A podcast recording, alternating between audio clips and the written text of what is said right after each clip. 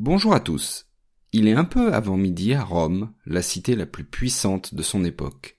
On est le 15 mars moins 44 et c'est un jour de fête religieuse, celle des Ides de Mars, la célébration du dieu de la guerre des Romains. Mais qui voit-on arriver au loin? Jules César lui-même, avec une couronne de laurier sur la tête. Il s'avance vers le Sénat. Le dictateur à vie est majestueux et vêtu de sa toge de pourpre brodée d'or. Il impressionne l'assemblée et le silence se fait à son arrivée. Jules César l'ignore encore, mais il s'agit de son dernier acte. On l'a pourtant bien prévenu du danger à sortir de sa maison ce jour.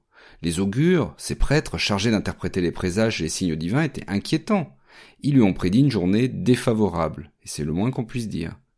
Spurina, un aruspice, c'est-à-dire un devin qui lit l'avenir dans les entrailles des animaux, l'avait aussi prévenu de se méfier d'un danger jusqu'aux ides de Mars. Enfin, le matin même du 15 mars, sa femme Calpurnia est venue le voir pour le supplier de ne pas se rendre au Sénat. Elle a fait un rêve horrible dans lequel elle l'a vu égorgé et couvert de sang. Mais le dictateur ignore tout cela, ce ne sont que des superstitions ridicules, pense-t-il. Selon les auteurs antiques qui nous racontent la scène, César a pourtant recroisé devant la curie la ruspice Purina dans la foule. Alors fier d'avoir déjoué la prédiction, il lui lance Les îles de Mars sont arrivées. Mais la réponse du devin est glaçante. Oui, mais elles ne sont pas encore passées. Installé sur son trône en or, sous la statue de Pompée, qui était son ancien rival, Jules César voit arriver des sénateurs lui faire des requêtes. Mais ils sont de plus en plus nombreux et de plus en plus pressants. On se saisit même de sa toge. Mais c'est de la violence, réagit César, qui commence à comprendre.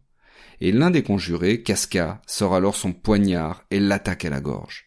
César se défend avec sa seule arme, le stylet, qui lui sert à écrire sur les tablettes de cire. Il blesse l'agresseur au bras. Mais rapidement, vingt-trois sénateurs l'entourent et le poignardent de partout.